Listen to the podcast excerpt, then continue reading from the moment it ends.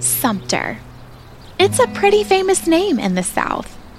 Whether it's for Thomas Sumter, hero of the American Revolution and the original fighting gamecock that gave us the name of a certain university's mascot, or it's for Fort Sumter. However, the town of Sumter itself, located southeast of Columbia, has become a hub for all sorts of activities. Whether you're looking for arts, entertainment, education, sports, or horticulture. Things may move at a slower pace here, but there's quite a bit to be sampled in Sumter and a whole lot of unique traditions to experience.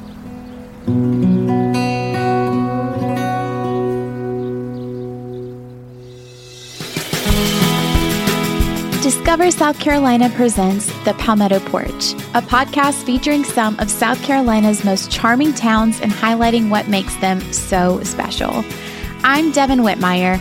All season long, I'll be traveling through the Palmetto State, interviewing locals who will share their own unique perspective on places to visit, foods to try, and insider travel tips. These towns may be small, but they are big on fun, food, and Southern hospitality. Our first foray into Sumter involves a town staple the Bradford watermelon. Never heard of it? Understandable, since it vanished for quite some time. Nat Bradford is the great great great grandson of Nathaniel Bradford, who first farmed the heirloom watermelon. And it was Nat who brought the fruit back from obscurity.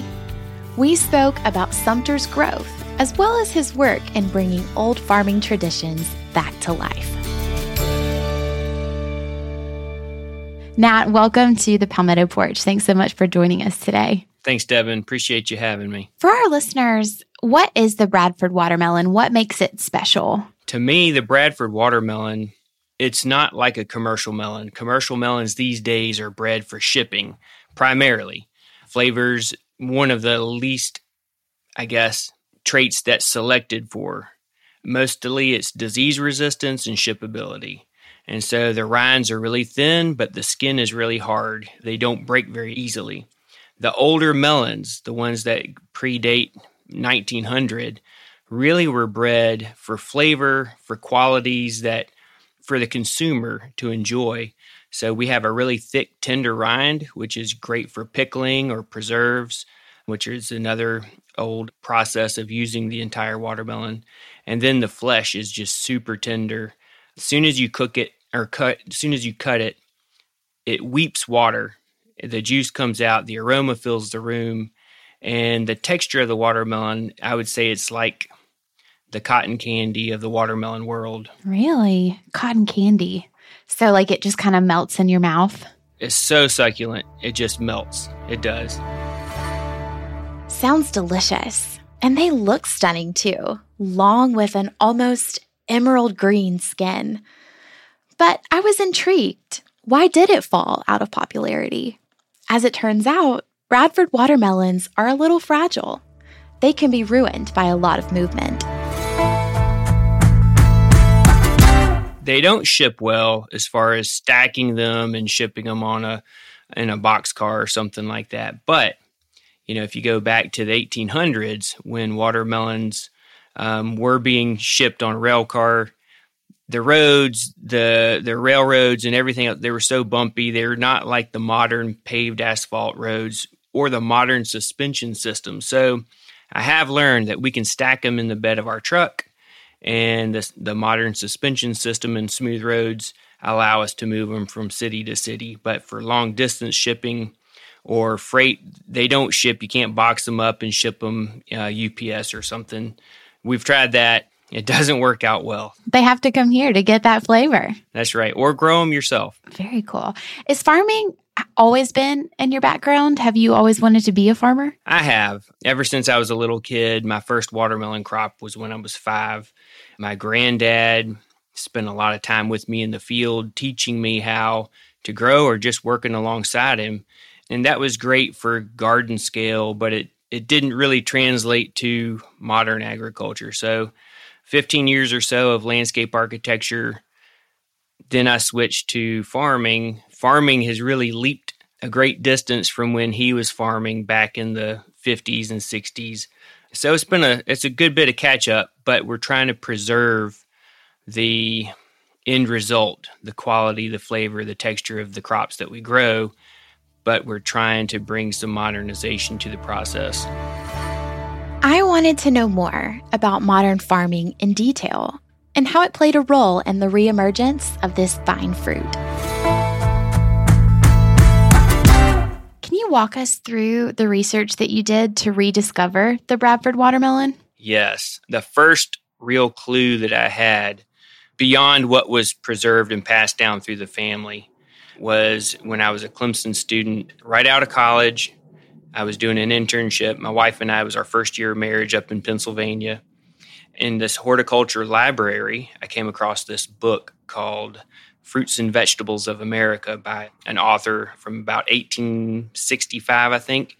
And he was sort of a food critic of that day, and he listed his top fruits and vegetables and, and nut trees and things that every American garden needed to have. And so I was curious what's what's the watermelon variety of that era that he would recommend. So I flipped over to his watermelon section and he had a number of South Carolina varieties and one of them was Bradford and under it said Bradford is the best. So, you know, this is 1865 and I'm thinking gosh, we were only told that it went back to maybe late 1800s, early 1900s with my great granddad. And so the question came is, you know, is that the same Bradford watermelon? It fit the description, it fit the location, the central part of South Carolina. We were the only Bradfords that would have been in that area in that time.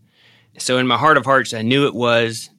I just didn't have a good way to verify it, but it sent me on that quest. That was 1998, I guess it was. And by 2012 is when I linked up with a food historian out of USC in Columbia who commented from the same book. He referenced that same book. It's, this guy's got to know something. So I reached out to him and it changed everything, changed our whole trajectory. That's fascinating. And you just happened upon it in a book and found your name. How did that feel? Some people say you happened upon it, but I think I was guided to it. Fair, fair. How did that feel to see your name in a book that old? Chills. I still get chills every time I talk about it. Chills go up and down my back and down my arms. It's a fascinating thing, especially to be so into plants and horticulture and then have that. It was a real gift to have that in our family. We're making a living out of it. So it was a huge change for us. Yeah. How big of an undertaking was it to grow the watermelon for the first time after so many years? Describe the size and scale of that operation. The first crop wasn't a really large crop, but we lived three hours away. We lived in the upstate of South Carolina. So it was coming home on the weekends, getting the field started, bringing the kids with me and getting them into it as well. I think it was about a third of an acre, which isn't huge you know, I was still full time landscape design build and just trying to figure out what we were going to do with all these watermelons. It was just, I think, the challenge of the distance and not knowing exactly where it's going. Why am I doing this? Other than there was a lot of pressure from the food scene to bring this crop back into existence. How do you think traditions like the Bradford watermelon get lost to time? There's a lot of reasons our watermelons, because it didn't keep up genetically with commercial agriculture as things transitioned from the late 1800s into into the 1900s through shipping and things like that they fall out of favor. The commercial varieties take over and like our watermelon it sort of receded into just the backyard landscape and it wasn't picked up by seed companies after I think 1920 or something like that. So access to it became less and less, which happens to a lot of other crops. Butter beans is another example. Some of the best old varieties are pole beans, the ones that run. You have to trellis them. So the commercial butter beans are bush types where the combines can go through the field and harvest them. So labor intensive to hand pick butter beans, but they're in such great demand that those old varieties, if you want them, you have to grow them and trellis them and spend the time with them. They just good things take time. I, I call them a handicap. I, it's a handicap that what we're trying to do on our farm, working with old varieties, is to identify what that handicap was that caused them to disappear and are there creative ways that we can overcome it and bring them back into the agricultural landscape do you think it's important to preserve agricultural traditions from the past absolutely if we hadn't preserved these seeds and if there aren't folks doing the same thing passing down the the food history that goes along with saving the seeds each year, we wouldn't have this watermelon. But there are always pitfalls when it comes to farming. In 2022, the family lost their entire crop. People looking forward to the cotton candy flavor of the Bradford watermelon were disappointed. But Nat says that's just part of the experience. Every time you plant a crop, you know the risk is there. There's things that you can't control. A hailstorm could wipe out any of your crops at a specific time. We've had floods with our collards. This is the first watermelon crop that we've just outright lost due to just being out of sync with the pollination cycle. And we had two weeks of rainy, wet weather. The bees didn't come out and pollinate during the bad weather, and that was when they were blooming. The saving grace is they weren't marketable melons, but we were able to go in and save seeds. So we'll still get a seed crop. Yeah. How do you feel looking forward to the next year and the next crop? I've never looked at the next year from a total loss. So I guess next year I'm a little more apprehensive. I'll have this winter to think about it if I want to plant as much as I did last year or if I scale back a little bit. I don't know, but you know, I might try planting them a little bit earlier to see if they can get a, an earlier start before the thunderstorm season and stuff starts to come in. But you're just there's so many things you think about and so little that you can do to you can't outguess or outthink nature. It's going to do what it's going to do. So my granddad had a couple of failed watermelon crops in his life, so maybe this is uh, one of my two. Nat says farming ties together food, tradition, and community, and all of those things are really important to preserve. The best way to support farmers, especially if, if you want to do local farming, is to get out, go out in the countryside. There's signs that are up all over the place fresh eggs, fresh produce. Stop in, you know, you're going to meet a lot of friendly people that are growing great crops with great stories and great history. And there might be another great old crop that hasn't been rediscovered out there in that process. That's how I meet a lot of folks and get a lot of their seeds that we grow is just through that contact, sharing seeds, sharing stories, and finding other great, cool old things that have been passed down through other families that they're really fragile. They could be lost in, in one season. I've heard stories many times where this was the last crop and it was it was almost lost or someone else was saving the seeds that they had shared them with and got the seeds back through that. So it's you know, if you want to support agriculture locally, get out and or check with South Carolina Department of Agriculture.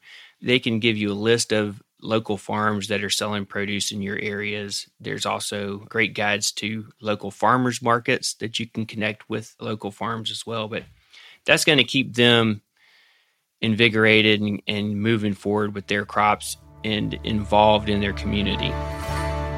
I asked Nat about a place in Sumter he thinks everyone should see. And he told me about White's Mill a natural area you cross when heading into town, with tall cypress trees growing right out of the water. I guess I'm sort of stuck between the old preserving traditions and things, which I think that's what White's Mill is. It's this place stuck in time. The cypress trees. I asked my granddad, we were driving across it when I was a kid, how big the cypress trees were when he was little. And he said they haven't changed, they're the same size. So I think about that every time I cross over, how in the midst of all of the developing changes around the area, Sumter and people coming and going, some things don't change. And I think that's something that's special about certain things with Sumter, preserving our seeds, White's Mill, and you can still preserve the traditions of the past and flavors and things like that, but you can still be integrated into an ever evolving society. History can be fertile ground for new things to grow. Before we parted ways, Nat described an average day on his farm, with Sumter as the stunning backdrop to his work. So every morning, wake up and see the beautiful fields out there, whatever crop we have growing. And then we start our harvest process, whether this time of year it's harvesting collards, packing them and getting them to the restaurants. In the summertime, it's boxing up sweet corn and things like that. But it's integrated into our existence here on the farm and, and we never get away from it. End of the day, I'll walk around the fields and just enjoy the sunset and just the beauty of the crops. Has that sunset changed from your childhood of growing up in Sumter to what it is today? It comes up in the same spot. Yep. Hasn't changed much and I still love it. I appreciate it more as I get older. Knowing where your food comes from is powerful. But having such a rich history in one's family connected to food, I left Nat having learned a lot about farming and appreciating how complex and meaningful it can truly be. I wanted to hear from another local about what else can grow in Sumter, and that led me to Jeffrey Lampkin. He's a name that many people from Sumter can recognize. So there are several places that your listeners they can know me from. American Idol is probably the number one. Several of them would also know me from after American Idol. I had the privilege and the opportunity of serving Fox News in Columbia, WACH Fox News. And during that time, I was an entertainment correspondent and worked my way up to entertainment reporter. Moving from farming to the stage. A bit jarring, I know but I wanted to see the town through Jeffrey's eyes. He talked about his childhood in the nearby town of Manning and how he spent quality time with his family in Sumter. Scenes of nature that I've ever experienced in my life is found in Sumter, South Carolina. I remember as a child, my mom would take my sister and I, and she would take us to Swan Lake. We would go by the store beforehand, and we would buy a loaf of bread. And I'm sorry, oh God, I love my mom. Let's just start there. So she would buy a loaf of bread, and we would go out to Swan Lake, and we would feed the swans. And it was the most amazing thing did your time in Sumter have an influence on your pursuits in entertainment and media? Absolutely. Absolutely. Because now during that time, so when I was growing up in Sumter, what's ironic was it's so crazy because now I'm on the Big DM. The Big DM is the largest radio station in South Carolina and it covers 80% of the state. 101 FM, the Big DM, was founded in Sumter. It must have been unbelievable for Jeffrey to start appearing on the very station he listened to growing up. I wondered if Jeffrey always knew he wanted to sing. He told me a story of when the reigning Miss America came to his middle school in Manning.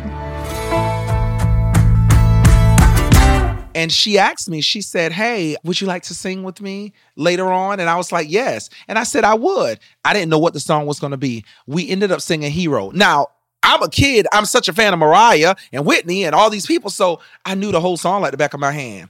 So I knew that I was going to be in entertainment, but I never knew that it was going to be to the dimension that we have achieved so far and are still growing. So, fast forward, take us through how you ended up on American Idol.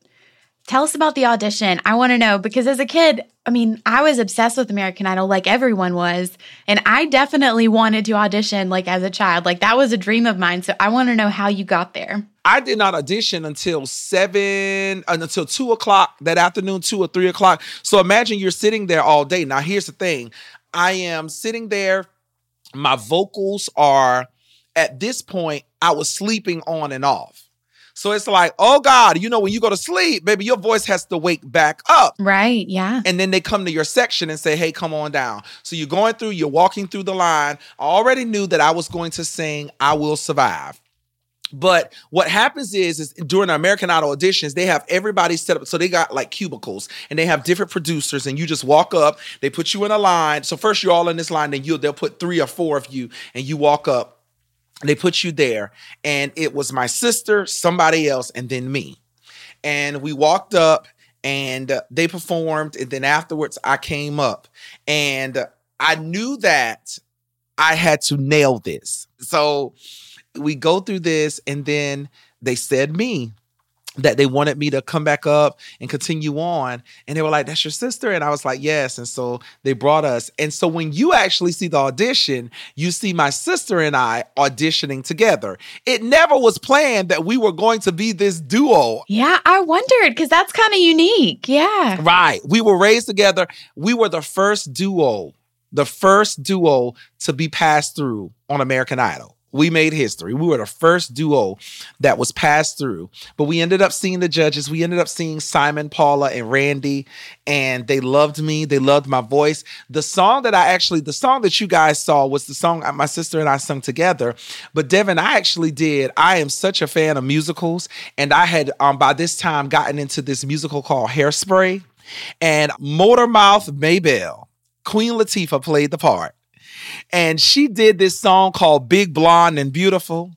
And I was a little hefty at that time. So I did a song called Big Bald and Beautiful. I served those saints with gladness.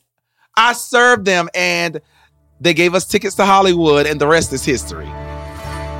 Jeffrey's time on the show was a blur, but he's grateful for the experience.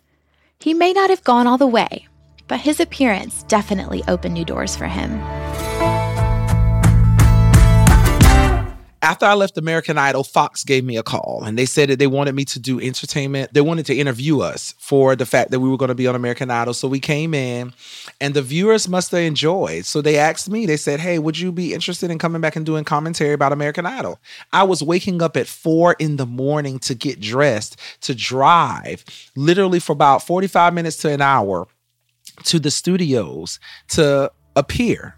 I was grateful for the opportunity. Today, Jeffrey wears a lot of hats. He's a radio show host, a worship leader, even an entrepreneur with his own restaurant chain, Jeffrey Lampkin's Country Boy Kitchen. We went back and forth about Sumter and what makes it such a special place. It's amazing how Sumter is so has expanded in so many different ways. And there's so many truly like great places that you've got to go. I think that Sumter has many great churches that you can actually go and just get a great word and great worship service. I am affiliated with Grace Cathedral. I'm a member of Grace Cathedral in Sumter. And so I definitely recommend people to go there.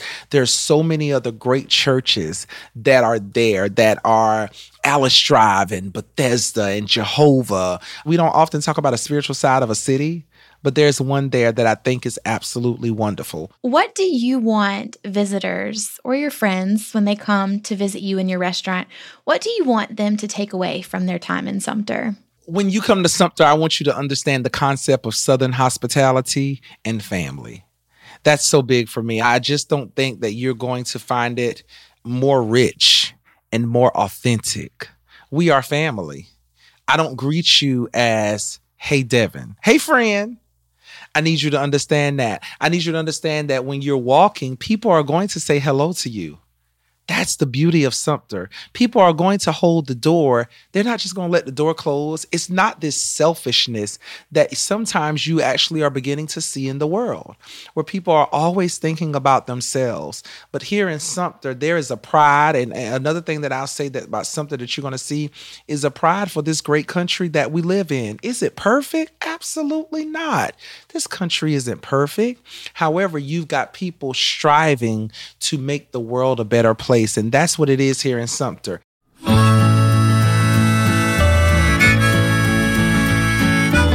Sumter is a place of growth and abundance. And that's not just as far as crops or the cypress trees along White's Mill. You can find that abundance within people, within families, communities, and their aspirations. One could see Nat and Jeffrey and think their stories aren't connected. But to me, their lives are evidence of a unique blend of tradition and tenacity that must thrive in the area. And for the people who call Sumter home, that's definitely something to be proud of.